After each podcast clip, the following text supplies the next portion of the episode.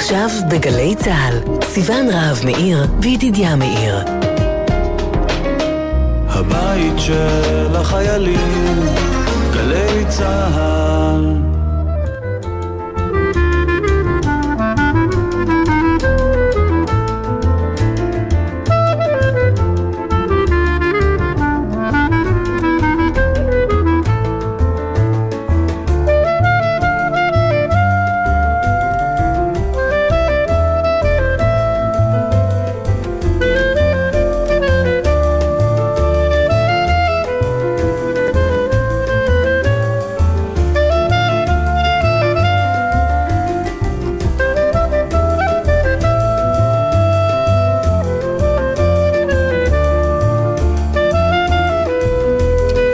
שלום סיוון. שלום ידידיה, שלום לשיר האם בר פומפן ועמית כהן בתל אביב, תודה, ושלום למוטי זדה, טכנאי כאן איתנו, באולפנים בירושלים. שמי גלי צהל השקיעו, ט"ו באב, הרבה כותבים, מדברים על היום הזה, אבל התחנה הזאת הביאה לערב ט"ו באב, אשכרה זוג נשוי, במיוחד לשדר תוכנית שלמה. טוב, משקיעו ככה גם בתשעה באב, גם בחורבן, אבל אוקיי. תשעה באב, גם בכף, לא יודע כמה באב. כן, בהחלט. אנחנו מתחילים בפרשה, ולא סתם, אנחנו בדרך כלל מסיימים איתה, אבל האחרונה, לא יודעת, כשזה מרגיש שהפרשה היא ממש נותנת פרשנות על אירועי השבוע, אז אנחנו גם מתחילים איתה, וזאת פרשה של נחמה ושבת של נחמה. אנחנו הרבה יודעים, אני חושבת שיותר יודעים על תת באב מאשר על מה שקורה, על השבתות, על האווירה, על בין המצרים, על החורבן, והשבתות שמגיעות אחרי הן בכוונה, על פי ההלכה, השבתות של נחמה ושל שמחה, כלומר עם אופי הפוך. כן, עוד נדבר על השבת של הנחמה, והשבת הזאת נקראת שבת נחמו, ממש, אבל לפני זה, הפרשה עצמה, את יודעת, זה מעניין, בדרך כלל, בשני וחמישי, פעמיים בשבוע, חוץ מבשבת, יש קריאה בתורה, זה מעין פרומו כזה. כלומר, זה לא את כל הפרשה, אלא רק ממש את הפסוקים הראשונים, והשבת הזאת רק... מכאן מגיע הביטוי, אגב, כל שני וחמישי. כן, נכון. כי נהוג לפתוח את ספר התורה בשני וחמישי, ולקרוא קטעים מהפרשה. אז השבוע הזה, בערב פרשת ואתחנן, רק מהפרומו אתה כבר מקבל השראה הזאת. לפני ששמעתי את פרשת השבוע, מחר בבית הכנסת, והנה ממש כמה פסוקים, בלי פרשנות, בלי רעיונות, כאילו אנחנו נותנים לטקסט עצמו לדבר מתוך... לא, אבל אני כן אגיד לפני שהטקסט ידבר, אני אדבר. מיוחד לטובה. משהו בריתמוס הזה, זה הפרשות לדעתי הכי יפות. בוא, ספר דברים, בעיניי, עכשיו התחלנו לקרוא את ספר דברים, זו התקופה הזו בשנה, בעיניי הוא הכי, כי אולי כי אני עיתונאית, אתה יודע, יש התקשורת. משה רבנו בעצם מספק לנו את עדות הראייה האישית שלו. כאילו אתה ניגש ושואל אותו, רגע, תן, עכשיו את 40 השנים במדבר, שאנחנו כל השנה קוראים בתורה, עכשיו אתה, והוא נותן נאום מופלא, נבואי, קסום, נאום פרידה אחרי 40 שנה. בכלל גם עם פרספקטיבה, פתאום אחרי 40 שנה מגלים מה חשוב, מה לא חשוב, בחיים, דבר שעכשיו נורא מסעיר אותנו היום. נסו לחשוב עם עוד 40 שנה, הוא כזה יסעיר. כל אחד שמאזין לנו משהו, עכשיו תורד נורא את מנוחתו. בפרופורציה פתאום זה נראה קטן, אבל משהו אחר שנראה קטנטן, פתאום הוא משמעותי, והוא השפיע על האירועים, והוא מלמד אותנו, זה ממש חינוך, כלומר, איך לקרוא את ההיסטוריה אחורה, ואיך הוא נפרד מהעם, ולפרשות יפהפיות, באמת, עם טקסטים נפלאים על העם, ועל הארץ, והתורה, ועל המסע, ומתי הן נופלות? בחופש הגדול, בכלל בחופש, חצי מדינה, אני לא רוצה להגיד חצי מדינה בחול, כן, אבל בצפון, בדרום, ילדים לא בבית ספר, אין לך את הדופק של הגננת, המורה, הריתמוס הזה, הרבה פחות, אני חושבת, וזה חבל, אתה יודע, בספר ויקרא כולם בבית ספר, ודווקא עכשיו בדברים, אני קוראת לציבור, אל תפספסו, זה פשוט קסם של פסוקים, לקרוא כמו שאתה ביקשת לעשות עכשיו, והנה אני מיד אשתוק ותתחיל, הפסוקים עצמם, הטקסט עצמו, המסר. ובפסוקים עצמם, ממש מילה חוזרת, איך אומרים לזה? מילה מנחה? מילה מנחה, כן. או מילת מפתח. מילת מפתח, מילת מה שתרצי, זה השורש טוב בהטיות השונות שלו. עוד מעט נראה, הנה כבר בפסוק הראשון, משה רבנו מתחנן, זה שם הפרשה והתחנן, מבקש להיכנס אל הארץ שאנחנו זוכים לשדר ממנה עכשיו, והוא לא זוכה לזה, והוא אומר, ברנה ואראה את הארץ הטובה אשר בעבר הירדן, הארץ, כן, הטובה, אשר בעבר הירדן, ההר הטוב הזה והלבנון. אפילו פעמיים האזכור הזה של טוב, טובה בפסוק אחד, והוא גם מדבר על אותה ארץ טובה, לבלתי עוברי את הירדן, ולבלתי בו אל הארץ הטובה, אשר השם אלוקיך נותן לך נחלה. אולי הוא יודע שאחרי שהוא ייפרד מאיתנו, נתחיל להתמרמר, כלומר הוא מדגיש הארץ הטובה, כדי שנזכור את זה, שלא נהפוך צינים כלפי המתנה. נכון, כי אנוכי מת בארץ הזאת, אינני עובר את הירדן, ואתם עוברים וירשתם את הארץ הטובה הזאת. שוב, זה נראה שאני חוזר כל הזמן על אותו פסוק. לא. ואפילו אני מדלג כמה פסוקים, אבל שוב ושוב משה רבנו, כך הוא מכנה את ארץ ישראל, בכל הדרך אשר ציווה השם אלוקיכם אתכם תלכו, למען תחיון וטוב לכם. וערכתם ימים בארץ אשר תירשון. זה מעניין, שוב, לא רק הטוב על הארץ, אלא בכלל טוב על החיים, וזה נאום, די נאום תוכחה, של משה רבנו, ונאום עם עזרות, עוד מעט נגיע לזה, לא לשכוח את עשרת הדיברות, את מעמד הר סיני, שמופיע גם בפרשה, ואת שמה ישראל, ואת המצוות, ואת המוסר, אבל הוא לא אומר, אל תשמרו, ורק עם עזרות, ואוי אוי אוי, ועונשים, אלא פשוט כדי שיהיה לכם טוב, שוב, למען תחיון וטוב לכם. זה מופיע המון פעמים, לטוב לכם, לטוב לכם, כאילו, חבר'ה, זה... ממש, הרבה פעמים חוזר. רק שיהיה לכם טוב. ושמעת ישראל ושמר... תראה, כשאני קורא פסוקים, יש לי, זה קצת התקף חרדה, כי הרי כשאתה, נגיד, מישהו בעל קורא בבית כנסת, או חתן בר מצווה, אז תמיד יש בבית הכנסת את ההוא שיודע ממש את כל הדקדוקים, והאם זה שווה נע או שווה נח, ואז יש אנשים שגם מתקנים. כן. ואם הוא לא נמצא באותה שבת, אז יש כאלה שגם נושמים לרווחה, הוא לא מתקן. כן, עכשיו, תחשבי, בבית כנסת נורמלי, כמה יש כאלה? 1, 2? לפי התו הירוק עד 100. עכשיו תחשבי, כשאני מקריא ברדיו, האנשים האלה, הם כולם פה נמצאים, וכשאני אומר, ושמעת ישראל, במקום אולי ושמעת ישראל, אז הם צועקים ואומרים האישה שלהם, הוא לא יודע, למה נתנו לו בכלל לקרוא ברדיו? אז סליחה, או סליחה, יותר מדויק להגיד.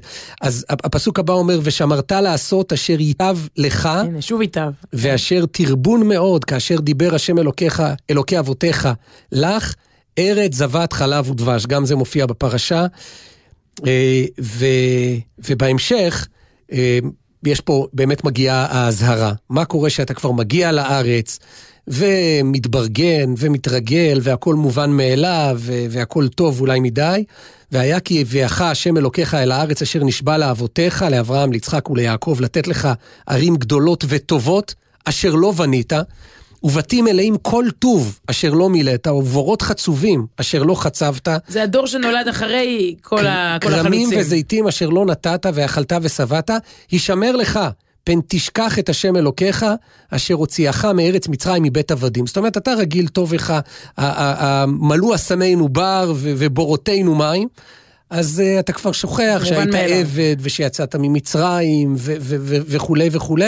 אז אגב, גם מילת מפתח בפרשה, מילה מנחה, השורש שכח, שין כף חטא, וזכר, כלומר, כל הזמן נאמר, זכור, אל תשכח, אל תשכח, זכור. יש פה איזה, שוב, זה נאום פרידה. משה לא ממשיך איתנו אל הארץ הטובה. והוא מנסה לצרוב, להנציח בנו את החוויה, כי אחרי דור המדבר, אתה עולים לארץ, וכבר יותר נוח, דור שני, שלישי, רביעי, כבר לא, אין את העם המחסור, הדור שלא ידע רעב, ועוני, וחוסר, והוא ממש מתחנן, אל תשכחו. אגב, כולל הסדר הוא חוויה כזאת, של להזכיר את המסע, ואת הנדודים, ואת הצער. זיכרון בסלון, אפשר לקרוא לזה. גדול. גם לזה. וממש לסיום, למרות שבאמת אפשר בלי סוף להקריא את הפסוקים מהפרשה, אז משה רבנו מזכיר לנו מי אנחנו, ומי אנחנו, שמרתם ועשיתם, כי היא חוכמתכם ובינתכם, לעיני העמים, אשר ישמעון את כל החוקים האלה, ואמרו, רק עם חכם ונבון, הגוי הגדול הזה. זאת אומרת, זה מה שאנחנו לפחות אמורים להיות. עם הספר. עם הספר, עם החוכמה, עם התבונה.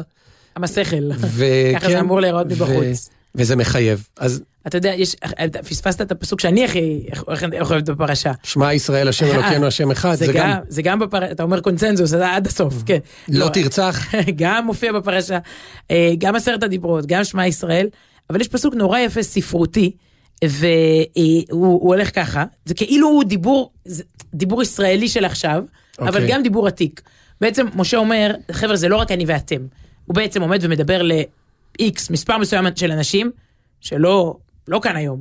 אז אוקיי, אז אתה בעצם קורא ואומר, פעם משה אמר להם, הוא נפטר, הם נפטרו, חבר'ה, עברו אלפי שנים, יש את האלה שאומרים, אנחנו ב-2021, מכיר את זה? כן. זה טיעון שלא אומר כלום.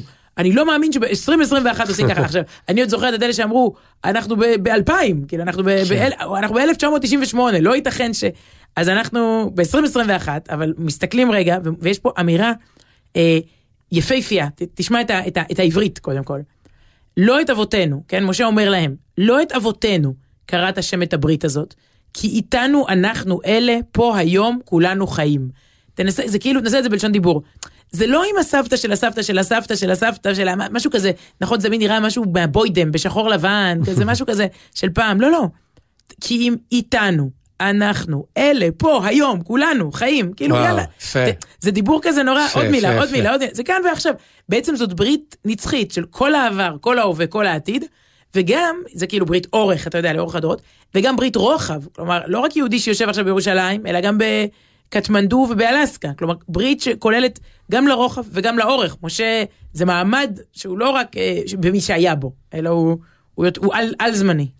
על זאת ועוד, מחר בקריאת התורה, זה כאמור היה רק הפרומו, ואחרי קריאת התורה גם יש הפטרה, קוראים מהנביא, לא רק מהתורה, והנביא הפעם הוא חתיכת נביא. מפה הביטוי סיפור מההפטרה, אם כבר. נכון, כל שני וחמישי, והנביא הוא הנביא ישעיהו, ואמרנו, אנחנו אחרי תשעה באב, ובין המצרים, וכו' וכו', ועכשיו המצב רוח הלאומי אמור איכשהו, לא יודע אם להתהפך, אבל להתנחם. השבת הזאת נקראת שבת נחמו, על שם ההפטרה שנפתחת בפסוק, נחמו נחמו עמי, יאמר אלוקיכם, דברו על לב ירושלים וקירו אליה, וזה השיר הראשון שאיתו נפתח, ביצוע של מי שהלחין את השיר הזה, שלמה קרליבך, ופה תעצרי אותי, בסדר? אם יהיה יותר מדי אינפורמציה, תצמני לי עם היד, בסדר? לא, כשעושים פליי על קרליבך, כאילו אתה מתחיל ו... כן, לא, אני אחרי בוקר של השוואת גרסאות, כי יש הרבה ביצועים של השיר הזה, במשך עשרות שנים, כי אצל קרליבך שבת נחמו, זה היה עניין מוזיקלי, הוא היה מגיע למדינת ישראל, הוא הסתובב בכל העולם, ותמיד בשבת נחמו הגיע לפה, אגב, גם עם הרבה ישראלים וגם עד היום, טוב, בשנה הזאת קצת פחות, אני לפחות מקווה, פחות תיירים, אנשים שבאים מחוץ לארץ, אבל זה השבת של הקיץ, וזה כלל תפילה בכותל המערבי מאוד ארוכה, ואחר כך במוצאי שבת נחמו, זה תמיד היה פקל הופעה קבועה שמחכים לה, הופעת מוצאי שבת נחמו, וההקלטה שנשמע היא מתוך הופעה כזאת, בדיוק היום, לפני 40 שנה, בול, שנת 81, בהר ציון בירושלים, מה שאומר שהאולם לא השתנה הרבה, את מכירה את המערה הזאת שנכנסים לתוכה וזה כזה חצי... מערה, זה לא אולם, כן. אז אני לא יודע אם נשמע בסאונד את ההד של המערה, אבל שם הוקשר את השיר הזה מתוך ההפטרה. אז עוד לא, כשמדובר על מוזיקה חסידית וישנה, אתה באמת יכול לצלול, אז אני מציע שנשמע את השיר, הוא מתחיל באיזה סיפורון באנגלית. הוא מספר איך הנביא ישעיהו... מתאר, כן. איך הנביא ישעיהו ממש מסתובב פה ברחובות ירושלים וקורא אל העם להתנחם. אז הנה.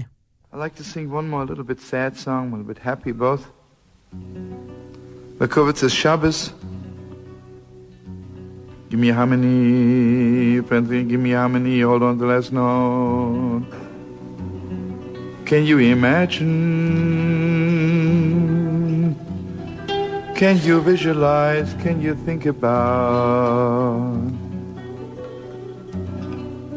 About 2,400 years ago, somewhere on a street corner, in the holy city, Yerushalayim. And maybe, it was on Matzohei Shabbos.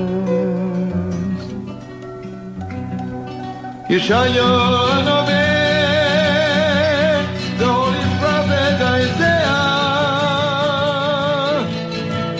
Came down somewhere from the Harabayim. You know, sweetest friends, let me tell you, according to our tradition, everybody knows that the Haftarah, the portion of the prophet we read after a certain portion of the Torah, That means that the prophet prophesied this on that Motzoi Shabbos of the portion of that we hear. We start getting involved in the depths of it right now. So Shabbos was Hanan 2,400 to 500 years ago. Yeshayahu HaNavi listened to the parsha was Hanan, and he came down to the streets and he prophesied and he said, Nachamu, Nachamu, Ami Yomar Elokechem, Nachamu, Nachamu, Ami Yomar Elokechem, Yimei Hamini La la la la la la la la la la la da da da la da la la da la la la da la la da la la la Poidabro rei Yerushalayim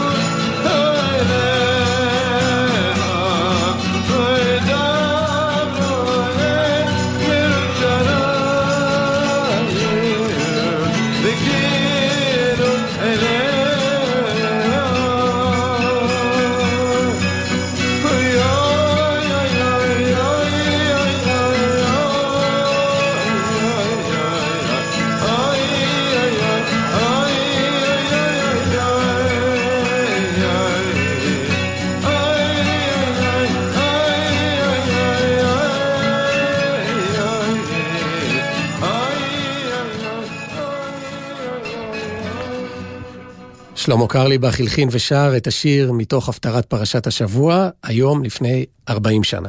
לא, היום לפני אלפי שנים, הנביא ישעיהו אמר, כתב את הטקסט, אבל אוקיי. טוב, מירושלים לסדרות, והאמת שבאותה רוח, שנחמו נחמו עמי, ממש נחמה, הייתה לי השבוע שמחה גדולה להגיע לסדרות. קודם כל, ברמה הכי אישית, הזום היחיד שעצרתי אי פעם באמצע, היה זום לסדרות. הייתה שנה עתירת מפגשים בזום, לכולנו, ובאחד הערבים עשיתי זום לעיר סדרות, וכאילו, השתעלתי, נחנקתי, הצטרדתי, לא יכולתי להמשיך לדבר, שזה, כפי שאתה יודע, מאוד נדיר, מאוד מאוד נדיר אצלי, וזה לא קרה לנו מעולם, איתך זה אף פעם לא קרה לי, אבל דמיין, כאילו... תוכנית מיוחדת לטובעיו, כן, תמשיך. לא, דמיין מציאות שאתה לא, אתה מבין, ועוד פעם ועוד פעם, ואתה, עצרתי את השידור, כאילו אמרתי להם, טוב חברים, תפתחו מיקרופונים, דברו ביניכם, אני צריך, זה לא יכול להמשיך ככה, אי אפשר, לא, גם את זה לא יכולתי להגיד. הלכתי, אני לא יודעת אם אתה זוכר, הייתי בבית, יצאתי למטבח, והילדים לא הבינו מה קורה, ואמרתי, תי, חשבתי שתי נורא יעזור, ואז עשיתי תי נורא רותח, אתה מכיר את זה שאתה לוקח את השלוק, ואתה נחווה, בקיצור, איכשהו חזרתי אחרי כמה דקות, אני זוכרת את זה כפדיחת הזום הגדולה, המשמעותית, גם זה היחידה שלי לאורך שנה, באמת עם המון המון זומים, אז סתם זה היה כזה, אמרתי טוב, ואז חזרתי, והם דיברו אחד עם השני, אוקיי, במילא זה זום, אתה יודע, אחד מקלח את הילד תוך כדי, אחד דבר עם אשתו, זה לא ש... לא שמו לב אותה. יכול להיות שכל אחד בדיוק. הם עצמם משתנקים באותו זמן. לא, בזום באמת אנשים יכולים, הכל תוך כדי, זה לא שקנית, לא באולם עם הופעה. כן. אבל, ואז חזרתי, אמרתי, אתה יודע, טוב, עברתם כבר דברים קשים יותר, בכל זאת סדרות, יהיה בסדר, בואו נמשיך, נתחזק ונמשיך. וסתם זכרתי את זה. והשבוע זכיתי להגיע, ברוך השם, אחרי... אני לא רוצה להגיד אחרי הקורונה, כי אני לא יודעת באמת לאן הדברים הולכים. הזדמנות להזכיר לכולנו, להקפיד ולשמור על המעט הוראות שיש. וזכיתי להגיע למתנ"ס שדרות, להרצאה אמיתית, אתה יודע, ובלי להשתעל. הדבר הראשון, פה זה מגיע עכשיו ההתנסות הזאת של אנשי המרכז המנותקים, הנה, עכשיו זה מתחיל. הדבר הראשון שגיליתי זה כמה שדרות קרובה, 50 דקות מתל אביב, שעה וקצת מירושלים, וכיף, אתה יודע, נסיעה כיפית. והדבר השני שגיליתי זה כמה סדרות יפה. אתה בדרך כלל רואה את סדרות בשלוש בלילה מאחורי ברנות הגניה. מאחורי ברנות הגניה אתה רואה את סדרות, או תמיר סטיינמן, מתחים, אנשים מבועלים מתרוצצים ברחובות, נפל, לא נפל, בוא ניכנס לממדי משפחת כהן, ובכן... תמיד זה משפחת כהן. מבצע שומר החומות הסתיים.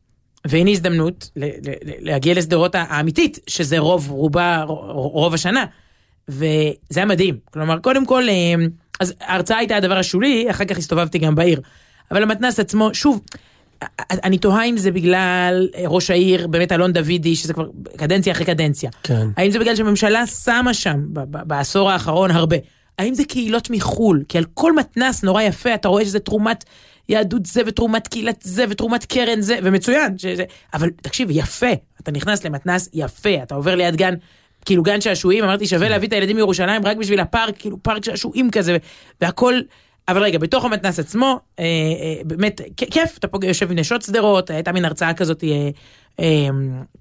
די זורמת, די כיפית, הבחור שהחליף שקפים, היה שם בחור שכזה אחראי למולטימדיה, למצגת, איך קוראים לו? איך קראו לו בברית?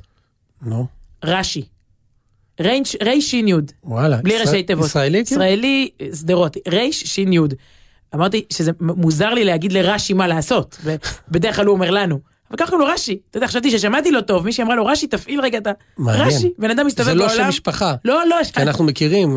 שם משפחה זה משהו אחר. רשי, אוקיי. אז אחרי המפגש עם רשי, שזה חלק מהאטרקציות. יש לו כתב מיוחד? זהו, אפשר לעשות על זה הרבה בדיחות, אני בדיחה שהוא כבר שמע הרבה.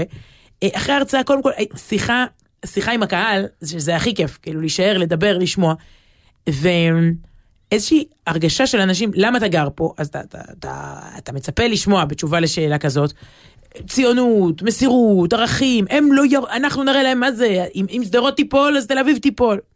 התשובה היא, פשוט זה המקום הכי כיפי בעולם לגור בו. שזה לא התשובה הראשונית שאתה מצפה לשמוע על סדרות, אבל פשוט ככה, זה פשוט מקסים לגור פה.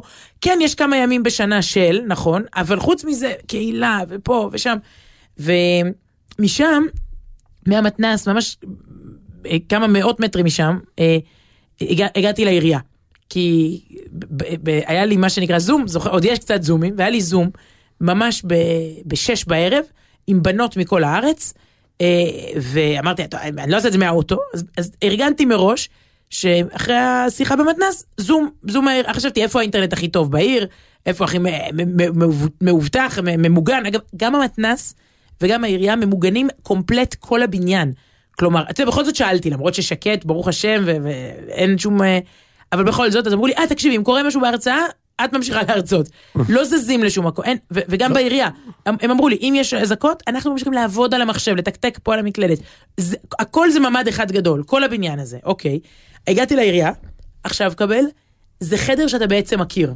אתה לא יודע את זה, אבל דמיין שנייה, זה חמל כזה, שאתה כבר ראית בו את שר הביטחון, אני לא יודעת מי, אולי שאול מופז, כלומר, זה מין חדר כזה, שאתה זוכר את ראש הממשלה נכנס בו, ואז את ראש העיר יושב, עוד את אלי מויאל יושב לידו, ואתה מכיר את זה, למרות שעכשיו, אולי קשה לך לדמיין, אם אני אראה לך את זה, תגיד, ברור, החמל של סדרות, כאילו, יש לך את הוויזואליה של החדר הזה. הם כולם שם עם הג'קטים האלה, שהם מעילים. ואז כאילו... אווירה ביטחונית. מאוד, זה החמל, ומסך ענקי, שברוך השם עכשיו מושבת, ואמרתי, ביקשתי להשאיל אותו לזום ל-45 דקות, וכך עשינו.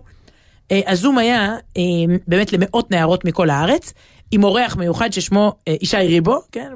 בחור צעיר ומבטיח, ישי ריבו, שבעצם הבנות מראיינות אותו, והוא שר להם, דמין שעה כזאת, והגיעו, ישבו לידי, אחד, שכחתי עכשיו את השם של אחד מהנחמדים ביותר שם בעירייה, שגם פתח לי ועזר לי, ועכשיו שכחתי את שמו, אבל הבת שלו וחברות שלה, בקיצור אני מנהלת הזום, עם 4 בנות סדרותיות שיושבות לידי, הזכרתי בשם שלו, אבל זה בדיחה רק לידתיים. תוספות. תמשיכי. רש"י, טוב. יושבות 4 בנות, איש היריבו, מתרכזות יותר בו, כאילו, זה היריבו בחמל, לצורך העניין על המסך, ואנחנו מדברים, והוא מדבר, אמרתי בהתחלה שאני מסדרות, וכיף להיות וכיף לראות, ואז הוא מדבר. דיבר מאוד יפה, אגב, היה כיף להקשיב, בין היתר על מעניין, אחת הבנות שאלה אותו, איך אתה לא מתנפח, איך אתה לא עולה לגדולה. בסוף זה מאוד מסוכן, בעיקר לזמנים. הוא כן עולה לגדולה, אבל איך זה לא... איך אתה לא עף על עצמך יותר מדי? נו, הופך למתנשא, הופך לסנוב, אתה יודע, שזה מאוד מאוד מסוכן, בעיקר לזמרים. אני אומרת את זה כמי שבמקצוע אחר לגמרי, עיתונאים בעיניי, עיתונאי אמיתי לא יכול להיות סנוב, אני מכירה המון, מדברים עם אנשים ומראיינים, אתה עובד אחרת, וזמר זה אוטומטית, איזה אבק כוכבים, שזה באמת, יש בזה משהו לא, כאילו, מאוד מסנבר. אז הוא סיפר שאתה יודע, יש משל על האיש העשיר, שתמיד שמר לו איזה בגד של עוני, והיה מדי פעם מתלבש בו. כן, בארון, זכר לתקופה שהוא היה... כן, זכר לתקופת העוני. שהוא לא היה בקיסריה, זאת אומרת, הבגדים שלהם. כן, או שהוא לא גר בקיסריה, או שלא הופיע בקיסריה, לא יודעת.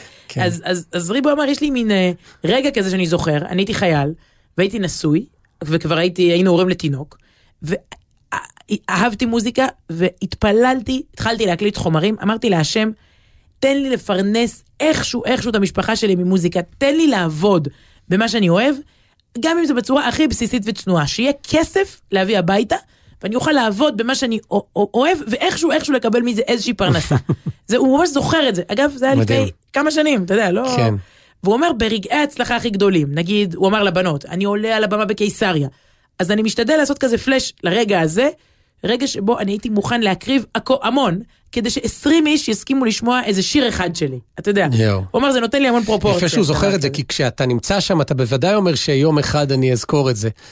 למשל, דוגמה קלאסית, כשאתה עומד, לא יודע אם יצא לך לעמוד, אני מקווה שלא, בטרמפיאדה, בלילות חשוכים, שאתה לבד ומחכה שעות שמישהו יעצור, אתה אומר, כשלי יהיה אוטו, אין, אני אעצור לכולם, ויקח אותה. בסוף יש לך אוטו. אתה לא מספיק עוצר היום. יש לך אוטו, ואתה אומר, מה, נו, תקנו אתם גם, כאילו, אתה לא זוכר את המצב התודעתי. אני אזכיר לך בטרמפיאדה הבאה.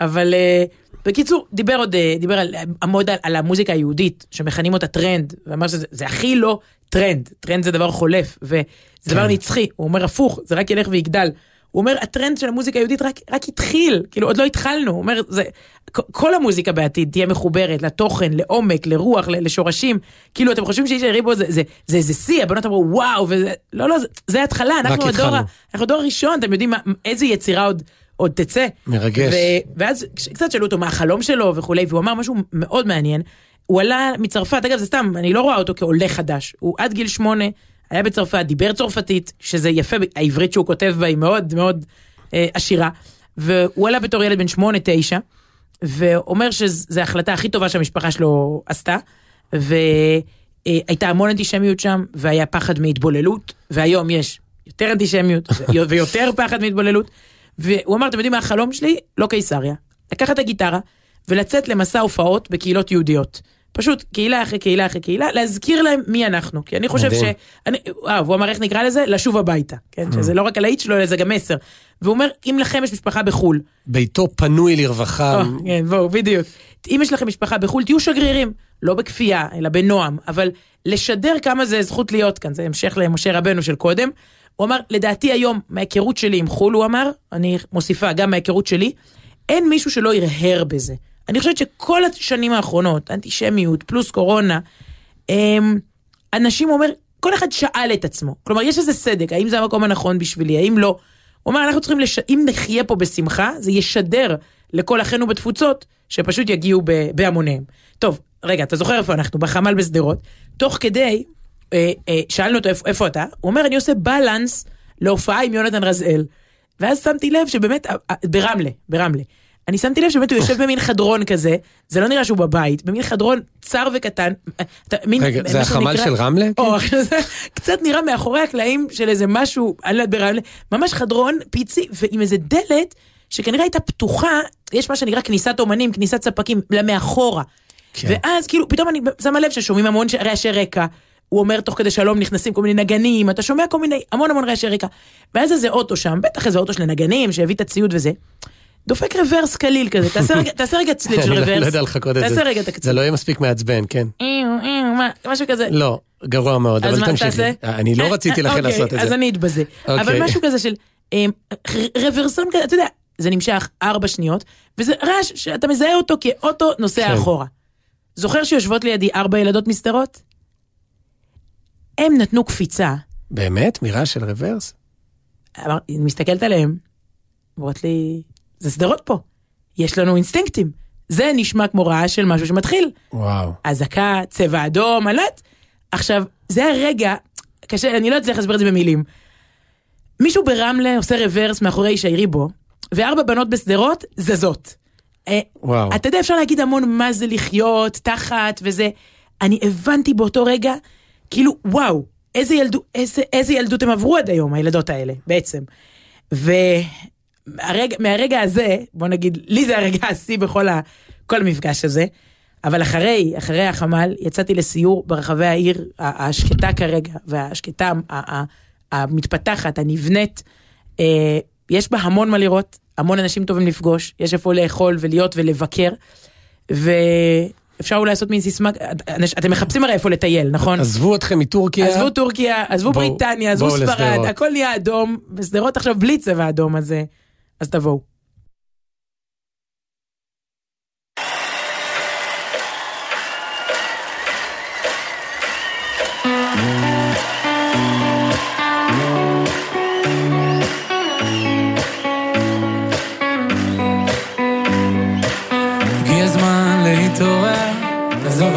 להתגבר לשוב הביתה, לא לחפש מקום אחר. הגיע הזמן להשתנות, גם אם פספסנו תחנות אפשר לרדת, יש רכבת חזרה לשכונה.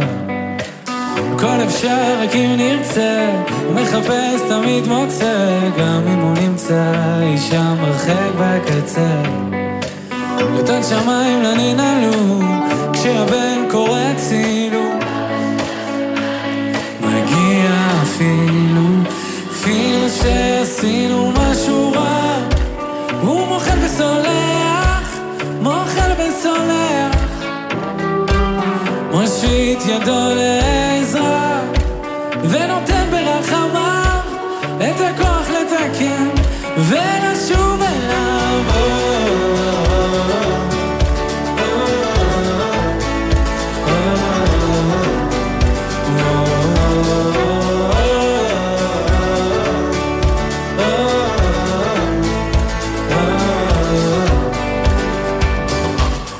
הזמן להתחרט, כבר לברוח אז מאחת, כבר לקחת אז לקחת בשביל לתת. זה הזמן להתקרב, לא לפחד מהכאב, ואם לתת אז כבר לתת מכל הלב. כל אפשר רק אם נרצה, מחפש תמיד מוצא, גם אם הוא נמצא אי שם מוחק בקצה. דתות שמיים לא ננעלו כשהבן קורא צילו, אבא שבשמיים מגיע אפילו שעשינו משהו רע, הוא מוחל וסולח, מוחל וסולח, מושיט ידו לעזרה ונותן ברחמיו את הכוח לתקן ולשוב. אפילו שעשינו משהו רע, הוא מוחל וסולח, ולשוב אליו.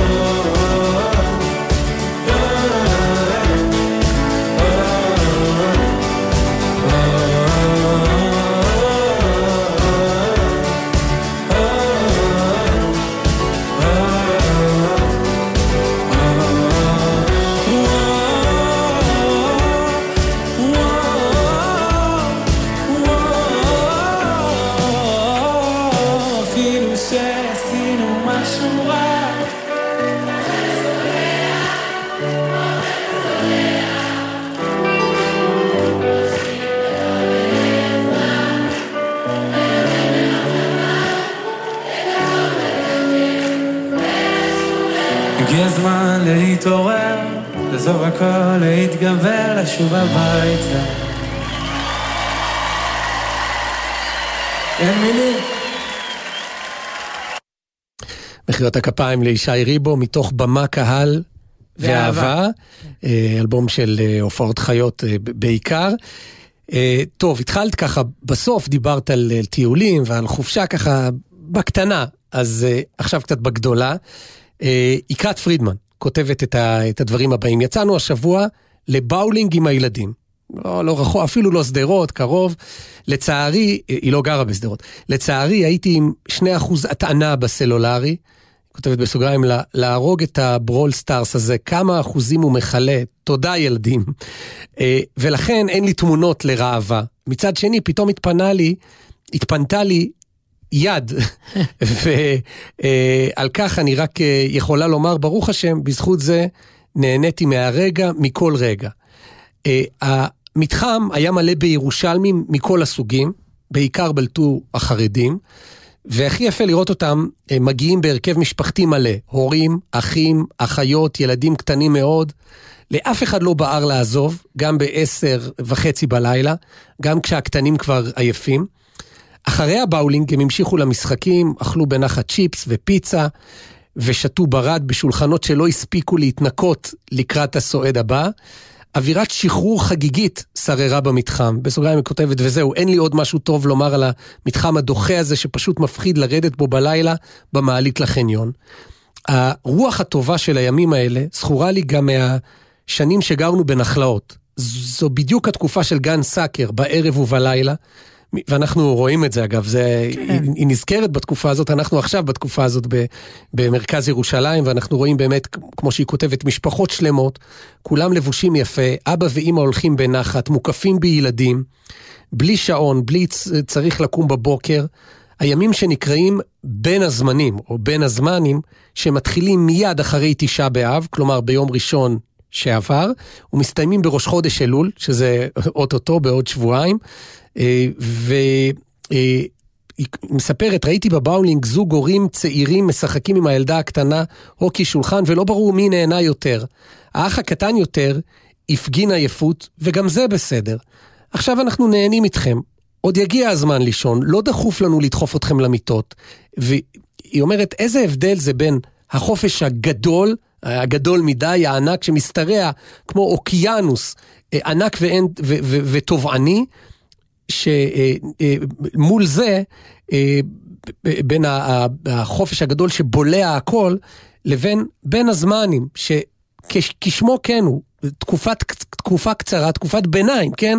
בין הזמנים, מה זה הזמנים? בין זמן קיץ בישיבה לזמן אלול, תקופה קצרה, מוגדרת, מתוחמת בין קודש לקודש, שמזמינה אנשים לנוח, שמתירה להורים ליהנות מההורות שלהם, בלי לטבוע ולהתרסק. עובדה שגם מקומות עבודה, אף מקום עבודה לא ייקח חופש חודשיים, אז נותנים שבוע, שבועיים לעובדים, זה הזמן לחופשות מאורגנות, לחופשות, יש היגיון בדופק הפנימי הזה, של מערכת החינוך היהודית אלפי שנים, אתה יודע, ואולי פה סוף סוף נוכל לנצח את קשקוש ההדתה, כלומר, אני חושבת שאין דבר טוב יותר לכל המגזרים, לכל הציבורים, מאשר לדבוק בלוח שנה שמסונכרן עם החגים, והחופשות מסונכרנות, ואדרבה, אני לא זוכרת שר חינוך. מה קשר הדתה? לא הבנתי. יגידו הדתה, אתה רוצה שגם יהיה בין הזמנים בבית ספר ממלכתי, אבל כאילו, לוח השנה, אם הוא מסונכרן עם החגים, הוא יותר הגיוני. זה לא הגיוני, חופש יולי-אוגוסט, ואז בדרך כלל כל ספטמבר הוא חגים. מתי מתחילים ללמוד?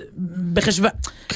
אין שר חינוך, אגב, שלא הבטיח, לא עקבתי עם הנוכחית, הבטיחה, כבר התייאשתי מהבטחות, אין שר חינוך שלא הבטיח. לא, אני רק רוצה להרגיע אותך שלא יגידו הדתה, זה של הממשלה הקודמת. עכשיו הכל טוב, מצוין, פחות יבקרו כל החלטה שהיא. בכל אופן היא כותבת, אז השבוע הייתי אימא, זו שלוקחת את הילדים לבאולינג ומפנקת אותם ושמחה כשהם מנצחים, ואי אפשר לעשות את זה במשך חודשיים מייגים, פשוט אי אפשר. קשה להישאר בתפקיד כשאתה עצמך תובע בחוסר סדר, בהיעדר מסגרת, בחובה להכיל ולסדר ולהמשיך לפרנס בין לבין, ובאלף חובות לא כתובות שברא המאה ה-21. ואז היא מסיימת כך, וזה מוביל אותנו לקטע הבא והעיקרי, נדמה לי שזה מה שכתב נתנאל אלינסון בפוסט המהדהד שלו, שממליץ להורים ערב צאתם לחופשה משפחתית, המלצה אחת במילה אחת, דיקטטורה. אי אפשר שכל ילד יקבע לאן הולכים ואיפה נהנים, אתם תקבעו, וזהו, לא צריך יותר סמכות הורית, ובמקביל רק לקצר לנו כבר את הזמן המופקר והמעייף הזה, להחזיר לנו ההורים את מעמדנו ואת תפקידנו הראשוני, שהוא לקפוע, לנווט, להוביל, תפקיד שכל כך מתמוסס בימינו, בעיקר בחופש הגדול, ואחרי זה פשוט אפשר ליהנות. אז מה היא מתכוונת בפוסט המהדהד, בטקסט של נתנאל אלינסון, שבמילה אחת הוא אומר דיקטטורה? אז הנה, עכשיו הגענו לדבר עצמו, והוא כותב כך: רבותיי, אלה הטיפים שיגרמו לחופשה המשפחתית שלכם לא לקרוס אל תוך עצמה, וכבר קרו מקרים, כן? זו סגולה בדוקה, להגיד אותם בכוונה בכל ערב של החופשה אחרי שהילדים נרדמו, לשנן את הכללים. הנה כללי הזהב. הכלל הראשון, ועל זה היא דיברה, ניהול החופשה מתבצע רק בצורת דיקטטורה. אחת או אחד שמחליטים ופשוט מודיעים לכולם מה עושים היום, או מה עושים מחר, כן, אם מתכננים קודם.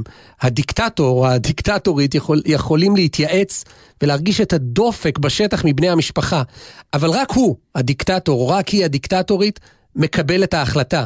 כשמתחילים לנהל חופשה בצורת פרלמנט, זה מתכון לאסון.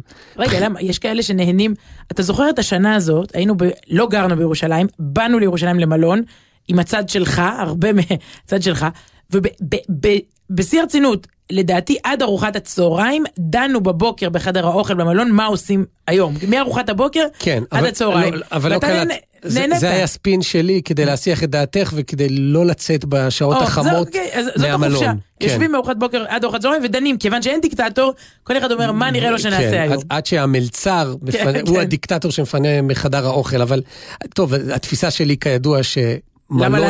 מלון עם מזגן לא יכול להיות יותר טוב מזה, כל אופציה היא גרועה יותר, ולכן כדאי לדון באופציות ולא לבצע אותם. אבל הוא אומר, גם למשפחות המטיילות, בחירה מרובה, או כשמתחילים לנהל חופשה בצורת פרלמנט, זה מתכון לאסון. ילד שינסה לבחור ממתק מתוך חנות ענקית, גם ייקח לו שעה לבחור, וגם בסוף יתבאס על הבחירה. ילד שתביאו לו טילון, בלי לשאול אותו, ישמח עד דגג, ויחבק אתכם. וכאן מגיע הסעיף השני שבכל אופן קצת מסייג, דיקטטורה דמוקרטית. על אף האמור לאל, יש את זכות ההברזה. כל בן משפחה, מה זה כלל חשוב, רשאי לבחור למה הוא מגיע ולמה לא.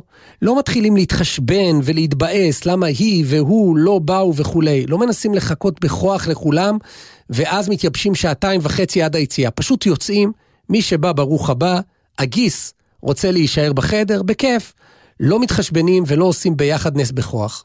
ואני אומר את זה בתור הגיס. אבל לא, אבל אתה נשאר תמיד. אני נשאר תמיד.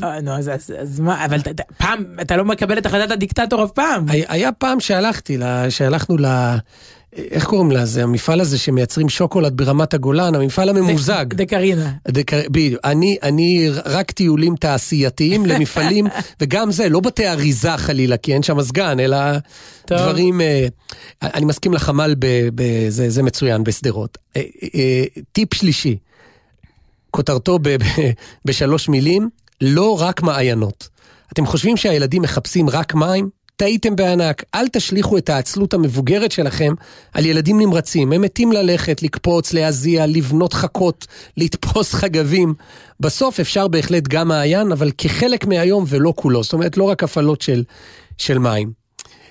טיפ רביעי, לא מתחשבים בכל אחד. זאת אומרת, לא רק זה שאנחנו גם משחררים את מי שלא רוצה... נותנים פטור. כן, אלא גם בתוך קהילת המשתתפים, מה, היחיד לא יכול לכפות? אתם, או לא יכול לגרוע, הנה, תשמעי, רוצים לעשות טיול רגלי, אבל להוא כואב את הרגל.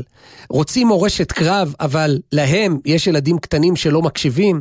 רוצים אבובים, אבל להיא לא יודעת לשחות. רוצים פלאפל על הדרך, אבל הוא אוכל רק את הכשרות הזאת שלא מתאימה לכם, או שהוא בשרי ואתם חלבים. כך לא עושים כלום בגלל התחשבות היתר.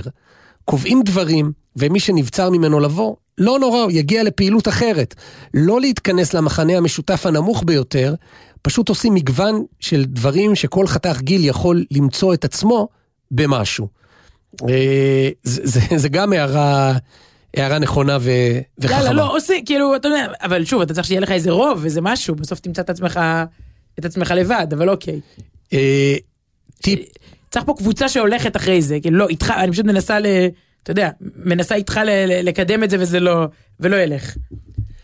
וההערה הנוספת, התמונה המשפחתית שכולם עד אחרון הנינים נמצא ומחייך, זו כנראה החובה בכל חופשה. הצרה היא שאין סיכוי לארגן את זה, שכל המשפחה ביחד תצטלם ותחייך. ההוא, זה פשוט לא, ההוא במקלחת, ההיא בדיוק הלכה, הינוק הנרדם, מומלץ להתייאש מראש מנוכחות קולקטיבית ולעשות פשוט אחרי זה השלמות בפוטושופ. למרות שהמשפחות המסודרות האלה והמתוכננות, אז אצלם בדרך כלל אין בעיה גם להתארגן ולהצטלם, וכולם יחייכו. שתופרות את כולם ביחד. והטיפ האחרון, חשוב מאוד, לא להאמין לצילומים ברשתות החברתיות, אצל כולם, הצילומים היפים והמושלמים, אצל כולם הילדים רבים, אצל כולם זה מקרטע, זה חלק מהכיף, אנחנו לא קמים בבוקר רק בשביל לאהוב, אלא גם בשביל להתעצבן ולהתבאס ולהשתעמם, לחיות זה להרגיש, והעיקר משפחה זה נפלא.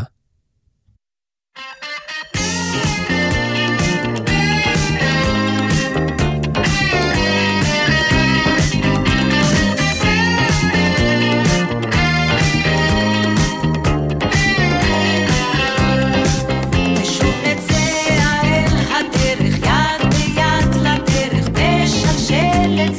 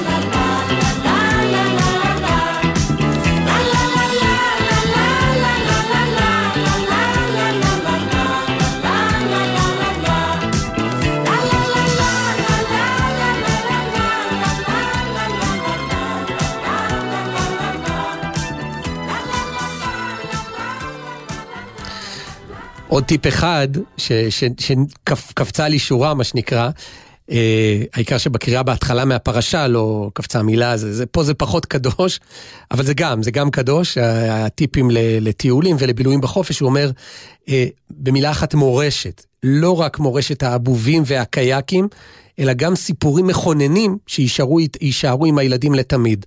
הייתם בבניאס, תקפצו 10 דקות נסיעה לחצר תל חי ולסיפור טרומפלדור. הייתם באכזיב, תקפצו לחומה ומגדל בחנית. הילדים שלכם יזכרו את זה יותר מכל שיעור היסטוריה בנושא. זה כל כך נכון, ומזה, טוב, אני רודף המזגנים, אומר שגם לא צריך לצאת מהאוטו, כלומר, אתם נוסעים באיזה כביש, תסבירו לילדים. תעשה ויקיפדיה ותגיד איפה אנחנו. לנו יש כבר מקומות קבועים שהילדים צוחקים עליי, שאני מסביר, די, הבנו כבר פה כזה והדבר הזה, ולפעמים הפיגוע הזה, או סיפור הגבורה הזה, או האתר ההיסטורי הזה, והמדינה שלנו... איפה שלא תזרוק אבן, כן. אבל לא, אני הייתי מאוד כזאת. הייתי ילדה שהייתי הולכת אחרי המדריכים של החברה להגנת הטבע, כדי להגיע לתחנה שבה הם מדברים. רוב הילדים זה בשבילם חפירה, אתה יודע, ואני הפוך, כאילו, חיכיתי לקטעים של הדיבורים. ומי היה מאמין שאיתך אני אתחתן? לא, תביני, זה בעיניי באוכלוסייה, זה ה... מה, הפלח המטייל. הפלח, כן, לא רציתי להגיד מה אני חושב על זה, שזה הפלח המטייל זה ברור, אבל כן. רואה מה זה. תשמע, אני לא יודעת אם מותר להגיש בימים אלה תוכנית רדיו, שככה מסכם את השבוע, ולא להגיד את המילים בן אנד ג'ריז. אז נגיד... כמה מילים גם באמת על הפרשייה הזו. קודם כל, בן ג'ריז זה בן כהן וג'רי גרינפלד, וזה מאוד משמעותי, כי הסיפור הוא הרבה יותר מגלידה. הסיפור הוא יהודים בארצות הברית, יהודים ולא יהודים, אבל הרבה מאוד יהודים ממש עומדים בהנהגת הארגונים האלה, של ה-BDS ושל החרמות על ישראל, וזה נהיה מגדיר זהות. כלומר, במובן מסוים, האנטי-ישראל, או הפרו-פלסטיין, נהיה הדת, נהיה האסנס, המהות של הזהות. וזו הנקודה. זה הרבה יותר מגלידה, ופה בארץ, אתה יודע, הגבנו בהתחלה בשיימינג, ואז בפיימינג. אתה יודע שזה ההפך, שיימינג אנחנו יודעים מה, זה עשו, זרקו את זה לפח, ואז הפוך, פיימינג, כי הבעלים פה, המזכיין המקומי, אבי זינגר, בדיוק הפוך, ומתנגד לזה, ולא יסכים לעמוד בתנאים האלה וכו'. אז עשינו שיימינג, עשינו פיימינג, בעיניי, וזה קשור לשבת, קשור לפרשה שבה התחלנו, הסיפור יותר גדול. לדעת לספר את הסיפור שלנו לעולם, לדבר על הסברה, לא כשאיזו חברה קופצת. שמע, עוד חצי שנה זה תהיה חברת, לא יודעת מה, לגו, מסטיקים. הנקודה היא, אם אנחנו מראש מטפלים, עובדים בזה ברצינות, ואני לא יודעת אם זה צריך להיות ממשלתי או אזרחי. לא יודעת, יכול להיות שיוזמה אזרחית פה יותר ממזרית ומהירה ויעילה, לא עוד אגף במשרד, לא יודעת איפה. והסיפור הוא, שוב, למה, לא עכשיו לקלל אותם ברשת, אלא למה ואיך להסביר להם. אתה יודע, אמר פה המנהל של בן אנד ג'ריס בארץ, הוא אמר, מגיע אליי בכיר מהחברה בחול, מראה לי תמונה של פלסטינית שוטה מתוך שלולית, ואומר, זה כי המפעל שלך בקריית מלאכי גוזל את הבארות של האישה הזאת. זה הסיפור. איך משכנעים? מי זה הבכיר הזה? בוא ניגש אליו, בוא נדבר איתו, בוא נסביר לו. יפה. אבל זאת ועוד, אני חושבת שלא נעשה... מה המסקנה? שצריך לבקר במציאות במפעלים לגלידה. זה מקום טוב וממוזג חיברנו את הכל. אנחנו מודים מאוד לכם, מודים לעמית כהן ולשירה אימברד פומפן ולמוטי זאדה. כתובת המייל שלנו היא סוף שבוע במילה אחת, סוף שבוע @gmail.com. שבת שלום. שבת שלום.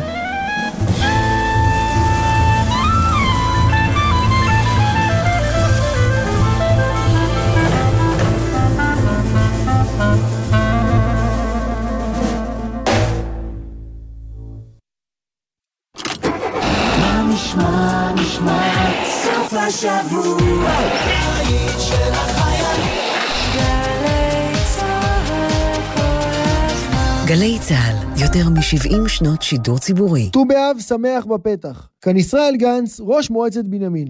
הידעתם שחג ט"ו באב החל בימי התנ"ך במשכן בשילה? אני מזמין אתכם לבקר באתר המורשת שילה הקדומה, לגלות היסטוריה וחוויות לכל המשפחה. חג ט"ו באב שמח. נהג משאית ובעל משאית. משאית לא תקינה מסכנת חיי אדם בכביש, והאחריות הבלעדית לתקינות המשאית היא שלך. הרלב"ד, משרד התחבורה ואגף התנועה של משטרת ישראל עושים בימים אלו את מבצע מוביל בטוח ומגדילים את מספר בדיקות תקינות המשאיות בדרכים. משאית לא תקינה תורד מיד מהכביש. הרלב"ד, מחויבים לאנשים שבדרך. אני מקדם בברכה, זמר, חבר, פנטסטי, מי אם לא, זוהר ארגון. בן וקובי פארג' בתוכנית מיוחדת לרגל יום הולדתו של זוהר ארגון. או ברצלונה, ברצלונה. בשילוב קטעים מהופעה שלא שודרה מעולם, עם אבנר קדסי, חיים משה, חופני כהן ומאיר ראובני. מחר, 14:00, גלי צהל. ליאור פרחי מציין 25 שנות קריירה ומארח למופע חגיגי את יואב יצחק וציון גולן. תיזהר ממנה, תקמו דבורה מיד עוקצת. שני, 22:00, במועדון הגרי ביהוד, ובקרוב בגלי צהל. גלי צהל מברכת את יורם רוטן, היוצר והעורך של התוכנית המיתולוגית 16:00 ותוכנית הרעיונות בו שיר עברי לרגל זכייתו בפרס אקום על פועלו ושימור הזמר העברי ויוצריו. בו שיר עברי, אל תהיה ביישן. יותר מ-70 שנה של יצירה ישראלית בגלי צהל. מיד אחרי החדשות, עודי הקורן ונתן דטנר.